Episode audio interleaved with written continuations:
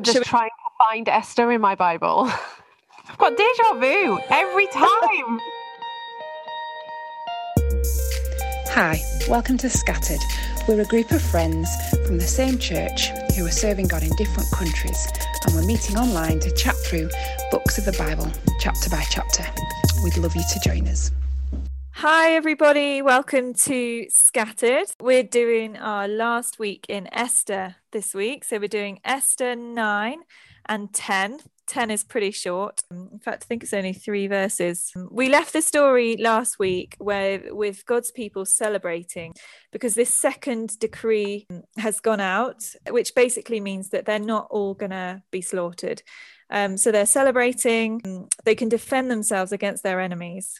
So, in these chapters that we're looking at today, uh, there's going to be a lot of death because this day, this day of reckoning, uh, arrives, which is the 12th month, the 13th day of the 12th month. It turns actually into two days of reckoning because Esther asks for a second day.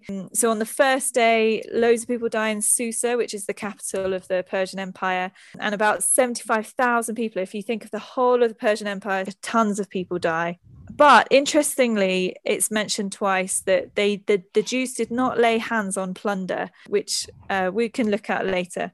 Um, and then at the end, we've got Purim. The festival of Purim is instated and celebrated, and then Mordecai kind of begins his rule as like second in command to the King Xerxes. So it's kind of ushers in this new era.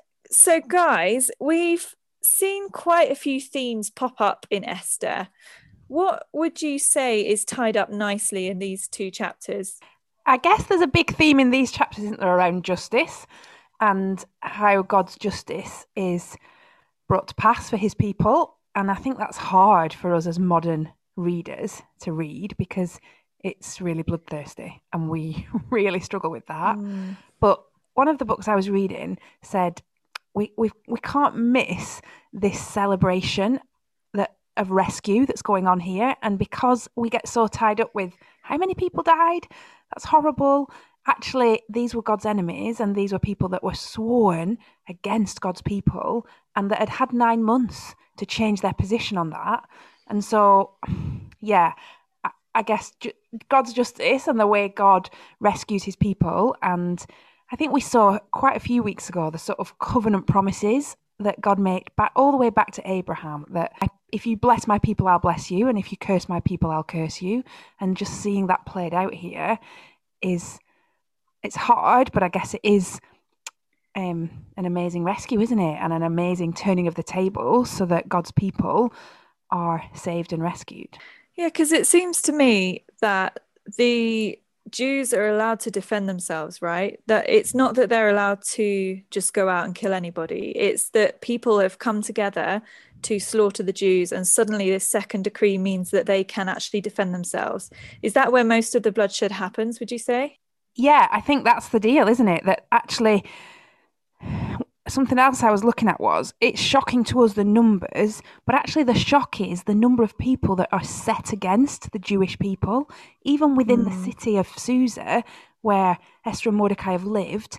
There's 500 people on day one that are enemies of the Jews, and so it is shocking, isn't it? How many people, despite this decree, are sworn enemies of the Jewish people?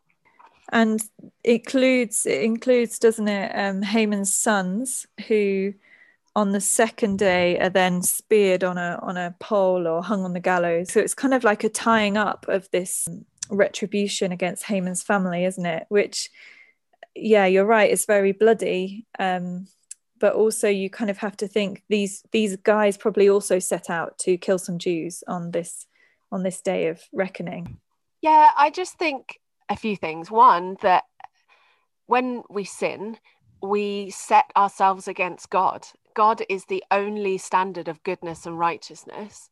And when you sin, when you set yourselves against God, that has to be dealt with, doesn't it? You know, that God is just and God's divine justice always means the destruction of evil. To say God has said over and over and over again what will happen to people who set themselves against him. He says it in Isaiah, he says it in Exodus, he says it in Deuteronomy. He's shown it in in Egypt. You know, Pharaoh set himself against God and all the firstborn children died. He, uh, but it's not without warning, is it? I'm not saying that therefore they get what they deserve, but like Jill said, these people have had nine months to consider the might and uh, and the greatness of the Jewish God, and yet have still chosen to attack the Jews after an edict was put out saying they can defend themselves. The other thing you mentioned at the beginning, Mary, about the fact that it's mentioned a few times all the way through the passage that they don't take any plunder. And when I was reading up on that, I, I guess I saw quite clearly that they are the Jews in these passages are the instruments of God's justice in a holy war type sense, aren't they? And that's why it's so important that they don't. Have, there's no personal profit for them because they're just doing the Lord's will, and so they're ex- they're they're doing His justice, and so I think that's why it's emphasised three times. But they took no plunder because we're supposed to see that this isn't about them being mean. This isn't about them trying to line their own pockets. This is about them completing a work that King Saul didn't do generations earlier. Mm. And I think we tend to kind of cower away from the idea of justice, don't we, when we see it like this? But then when we see kind of the scope of evil in our world, like we crave justice, don't we? I mean, even I look at my children and, you know, when one of them takes something from the other, they crave justice from like a really early age don't they and they they fight for fight for that kind of what they see as justice from an early age because i think god's put it in our hearts hasn't he that we we desire justice and i yeah it's challenging isn't it when we kind of we have a, quite a small sense of justice i think in in our own lives but god's justice is is perfect and good and it's trusting that isn't it? Um, when we look at stories like this but also when we look at our own lives and injustices that we see um, happening to us and to other people. And doesn't this also make us think about you know the greatest injustice that ever occurred? So we're thinking these people, these poor people, all these hundreds and thousands of people got slaughtered. That doesn't seem fair.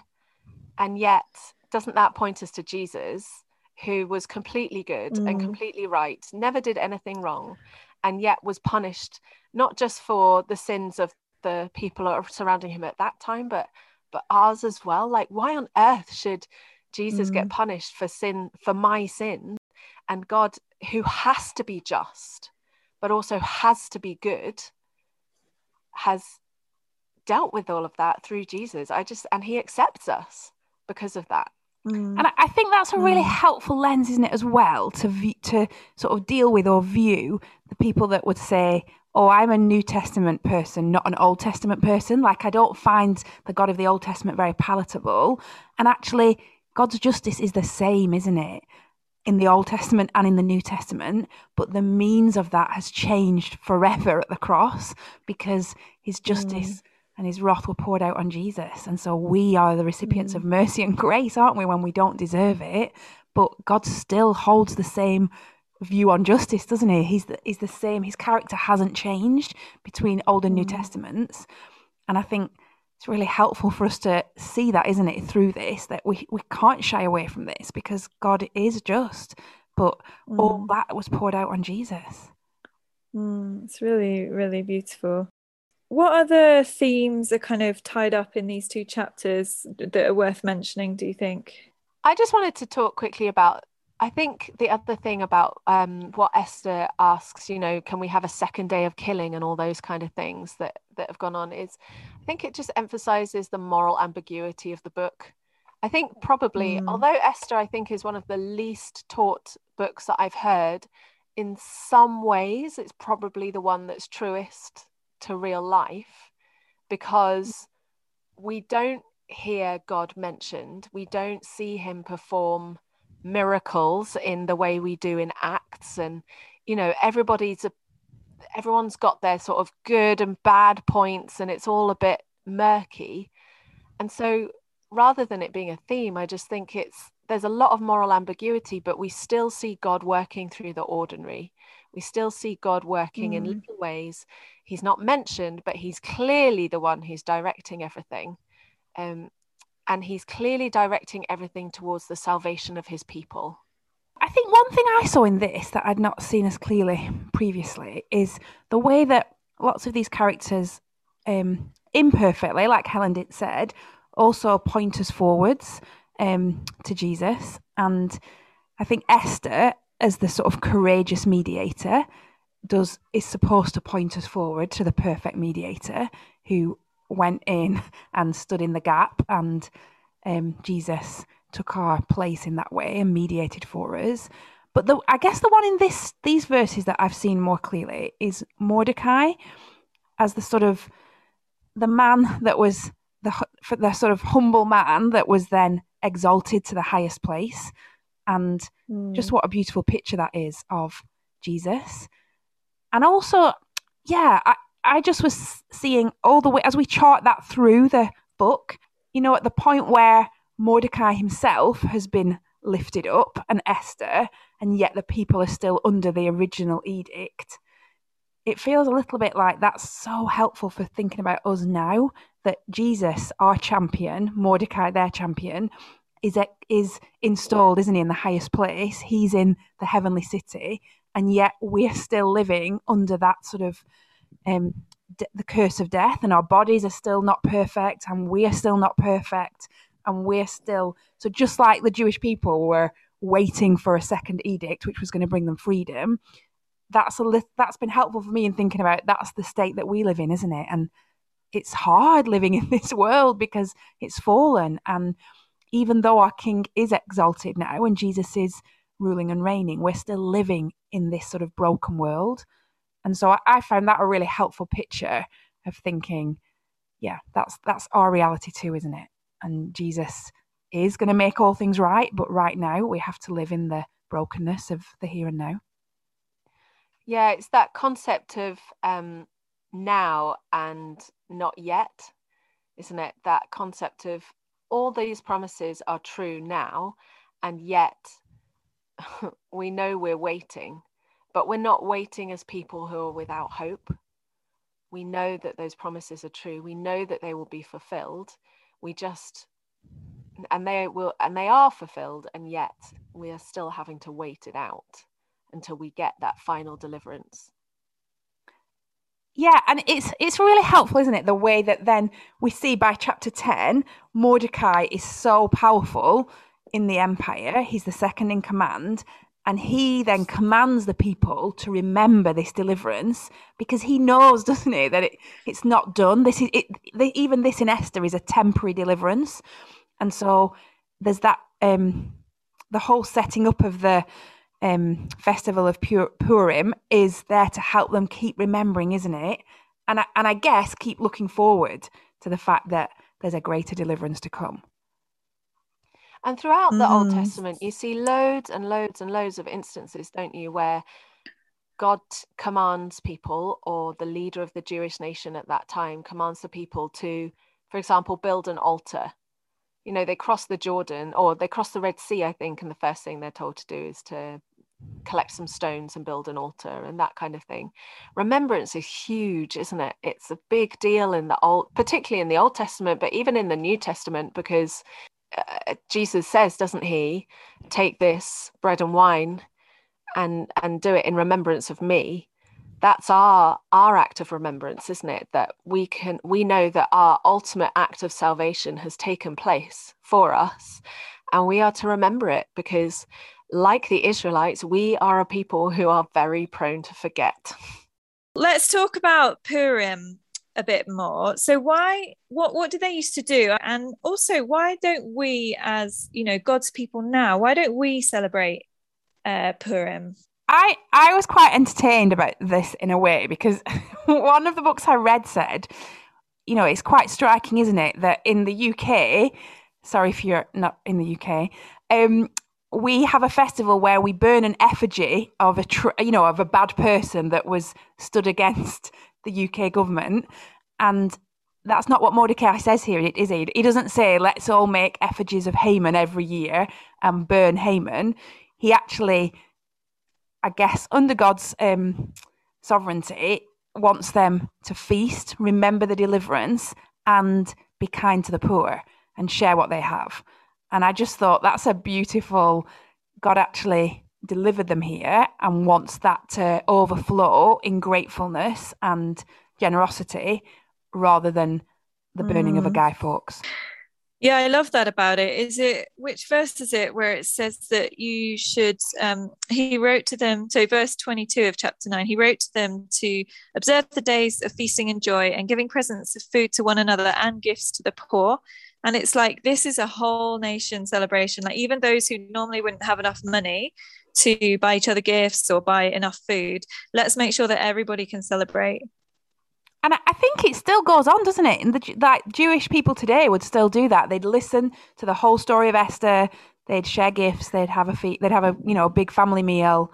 Um, it is a. It's a big deal, isn't it? You your entire you exist because of what happens in the Book of Esther. You know, of course you'd celebrate. Yeah. Of course you'd. If you recognize the greatness of what goes on in Esther, of course you'd want to celebrate and and rejoice in God working in such a mighty way through the ordinary to save your entire people group. And I think, you know, in the concentration yeah. camps, there were big sections of Esther found that, that had been written out from memory by Jewish people to call to mind that God was their deliverer. And like that's really powerful, isn't it? Like in a Nazi concentration camp, this was the scripture that people went to for hope. Apparently, they read it out as a as a story. The whole family sits around, and every time the name Haman is mentioned, they'll all like Boo! hit things and make noises so that the name of yeah so then the name of like a bit like um you know punch and Judy like and i think that's probably you know if, if year after year you're hearing this story from a child then you probably you know like we all know the night before christmas and all through the house you know uh, you probably memorize it don't you as a family and it becomes part of your uh, heritage and yeah it's beautiful. So why don't we like we as god's people now i know that um messianic jews i think they still celebrate Purim, but you know, as kind of Christians, um, not brought up in a in a Jewish household, why don't we celebrate Purim now? I, I think because Jesus commanded us to remember something even greater, didn't he? And our big remembrance is mm. Sunday by Sunday as we take the bread and wine, we're remembering our eternal deliverance. So, you know, this was a great deliverance for the Jews, wasn't it? But it wasn't it wasn't the end of the story. Like there were going to be further oppressions of the Jews. And I guess for Christians now, we celebrate the once and final um, deliverance from our sin um, and from hell that Jesus mm-hmm. accomplished for mm. us at the cross. And so, but it's interesting, isn't it? How it's mm. a similar command to eat and drink, and it's really sort of earthy and real and it's not some sort of super spiritual thing but it's eat this drink this and remember the blood that was shed and the body mm. that was mm. broken and i guess as well we just are so forgetful and um, our hearts so quickly grow cold don't they i think throughout the bible throughout you know the whole bible god's like remember remember remember like you know tie this on your head and tie this you know put this on your doors and you know how how can we remember better? I think it's a, a challenge. Um, i think the the jewish people i think they do it quite well um, in I, a way perhaps we as christians don't. I i we've started to try and think about this a little bit just about having a even in our weeks having a balance of sunday is the feast day in the week. You know sunday is the day where all all good things flow and all sweet things are eaten in a different way than the rest of the week. And I'm not good at that because I like treats all through the week. But I just think there's something really, it makes it more precious, doesn't it? When you save um, the best things for a Sunday and that becomes the feast day, um, which looks forward, I guess, to the final feast that we'll have in heaven. And then the rest of the week is more the reality of this world that isn't full of all the best things. Mm. And uh, maybe, there's maybe a month a few years ago when, as a family, we managed that and we didn't have treats through the week. And just the, the joy then and the anticipation of a Sunday was really precious. But mm. then it, it's hard, isn't it, to mm. maintain that? Um, but I just think whatever we mm. can do to yeah. Sunday, the day as a family that we feast together, is is precious, isn't it? And I think it's worth saying that I think this there's a tight, a close link between remembrance and thankfulness. And I wonder often when I'm struggling to be thankful, I think I'm not remembering well. And I think when when I'm struggling to remember it, I think they're linked. And I think there's something to be said for um, cultivating thankfulness in our hearts, in our prayers, um, with our children in a way that then causes us to remember. Because it, it make you know, if we're trying to remember things God does, it causes us to be thankful. I think there's a close link there. I also think that we need to be helping each other, don't we? It's not a case of I need to remember this and I need to do this better. It's a community thing, pointing each other to Jesus, reminding each other yeah. of the greatness of what's been achieved. Because I think, you know, the other danger from, oh, I never remember I don't hold the Lord's Supper up as highly as I should is, well, I should do the Lord's Supper because it was commanded. When actually, the whole point of it is to make you recognize the work of Jesus and love Jesus more and be more grateful for what he's done rather than it's a command and you must do it. You know, there's there's two dangers there, isn't it? Mm, and as a yeah. community, we can really help each other. Yeah, that so, we're not alone. Yeah. And then again, there's something to be said for the regularity of celebrating certain things because it does cause us to kind of remember. Like there's both kind of sides to it, isn't there? Just going back to like tying up themes in Esther, I was interested. So just moving on to chapter 10 and the way that kind of Mordecai rises into his role as this kind of humongously important leader. I mean, it says in verse three that Mordecai the Jew was second in rank to King Xerxes. So that's huge, isn't it? He's this very powerful leader. Um, and I just think the contrast, like if you're thinking leadership in Esther, I mean, you've got Esther, who's obviously some kind of leader, you've got Haman, and you've got Xerxes, and you've got Mordecai. And it kind of finishes with Mordecai, doesn't it? And it says in verse three um, he's held in high esteem by his many fellow Jews because he worked for the good of his people and spoke up for the welfare of all the Jews. And I just think what a contrast that is to at the beginning of the book, where you have King Xerxes, who loves to throw banquets and show off his power. And then you've got Mordecai, who loves his people um, and I don't know whether that means just his people um, or the people, just the people of the Persian Empire. I mean, then it mentions specifically the Jews. So maybe he's just a good leader, isn't he? And I think that's definitely an encouragement and a challenge for us. What does it mean to be a good leader and what does it mean to be a, a bad leader? I find it interesting that at the beginning of chapter 10, we're reminded that Xerxes hasn't changed. He's still imposing ridiculous taxes on the people. And so actually mm. it's encouraging, isn't it, that Mordecai's able to be a leader like that, even under a very mm. corrupt mm. system still. And Xer- we don't there's mm. no there's no personal growth journey really for Xerxes, is there, through this book? He's constantly portrayed as the selfish, indulgent fool. And so but yet Mordecai is still able to lead well, even in a system that's broken and corrupt, which is encouraging mm. in whatever little sphere we find ourselves. It is possible to be godly, even though the system we're in might be broken, or the job we're in, or the boss we work for, or the husband we have, or, you know, even though we, we're in corrupt systems, there is space, isn't there, to do the right thing and be godly. Mm. Yeah, yeah, that's really helpful. Okay, great. So, just thinking heart level, application level, what are your big kind of take homes from this chapter, these two chapters, or the whole book of Esther? What has kind of impacted you guys as we've been studying it? I think I've been really challenged to think about my approach to God. You know, when when people ask about God, when I talk to non-Christians or even sometimes when I speak to Christians, I always talk about the big events, you know, the big miracles in Acts or you know this was the big moment in my life. And that that is good isn't it? That is good. But i think also the thing i've really been challenged to see is how god works in my life in the day to day i think sometimes mm. i can think of myself as pretty independent and then god like swoops in and does these things in my life Whereas actually, He is at work in me through His Holy Spirit every single second of every single day. And He is involved in every interaction that takes place in my life. And I don't think I have given enough thought to that. I don't think I acknowledge mm. it. I think I'm I like my independence, my uh, false sense of independence, and I think I need to acknowledge more of God's work in the ordinary in my life. Great, thanks, Helen.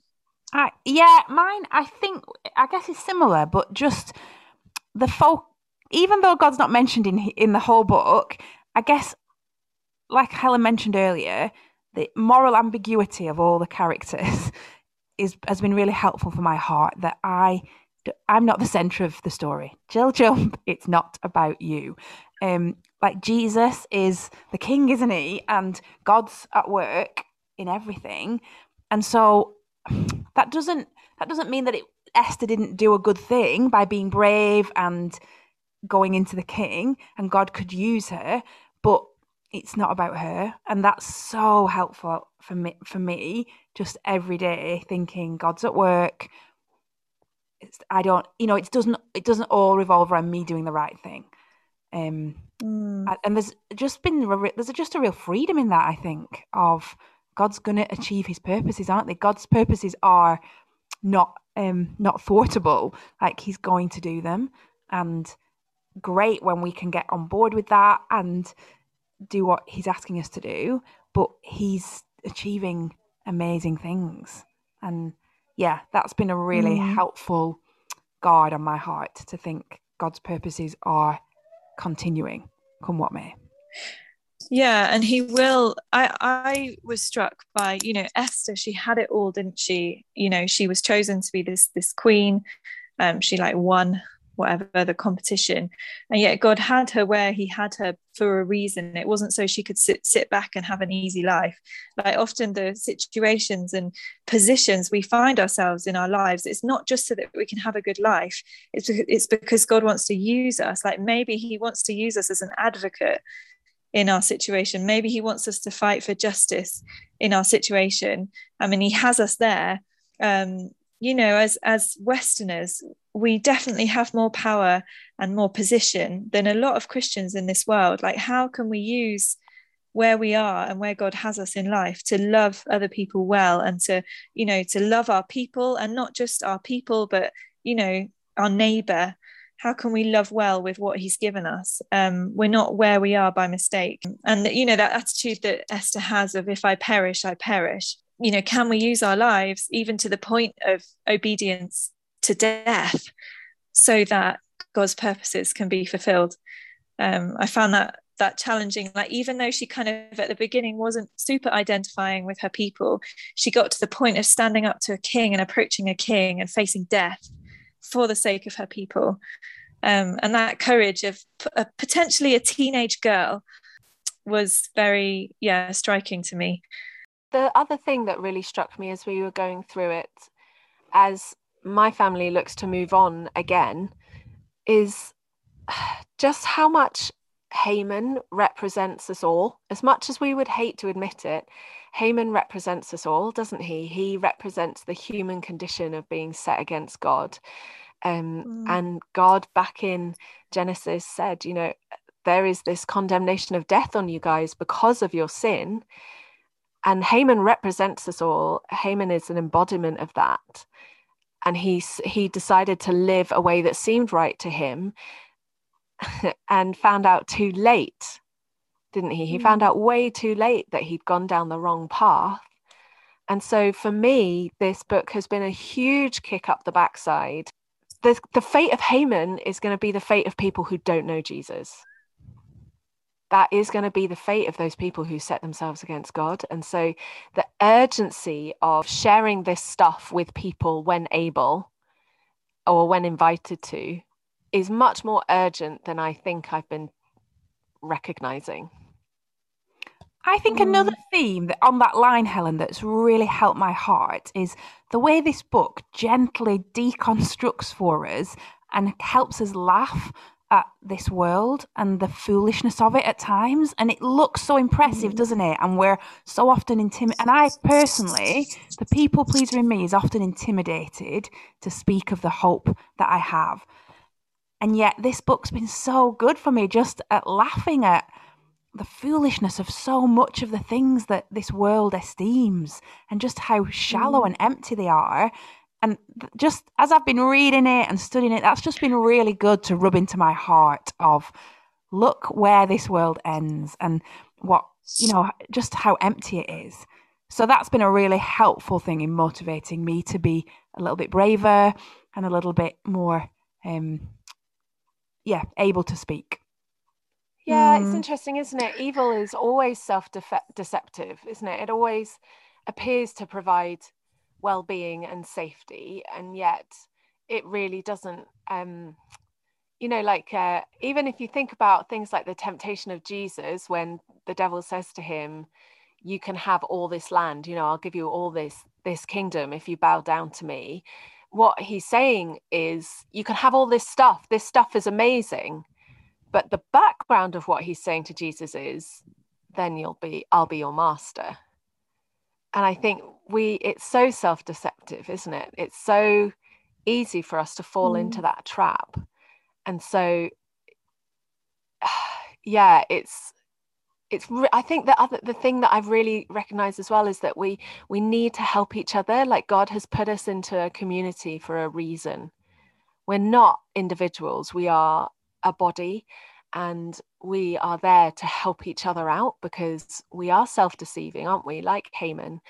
Or you know we we are we are self-preservists like esther was at the beginning. Um, or we are willing to risk other people like mordecai was at the beginning was willing to risk esther. And yet we have each other to point each other in the right direction to remind each other mm. Actually this isn't what we were called for this is what God has done, and this is how we should live accordingly. Yeah, I think maybe my favorite mm. little passage is the bit where Mordecai does that for Esther and he reminds her of who she is. Because then the change is massive, isn't mm. it? And yeah, what a privilege that we can do that for each other and keep reminding each other of um, who we are and who we belong to. Mm. mm. Yeah. So my prayer is that we can drive the drive these things into our hearts and that you guys listening uh, to can uh, feel this and act on this at a heart level. Um, and yeah thanks for studying esther with us. I'm not sure what we're doing next but um, we'll see you next time. Bye bye, bye.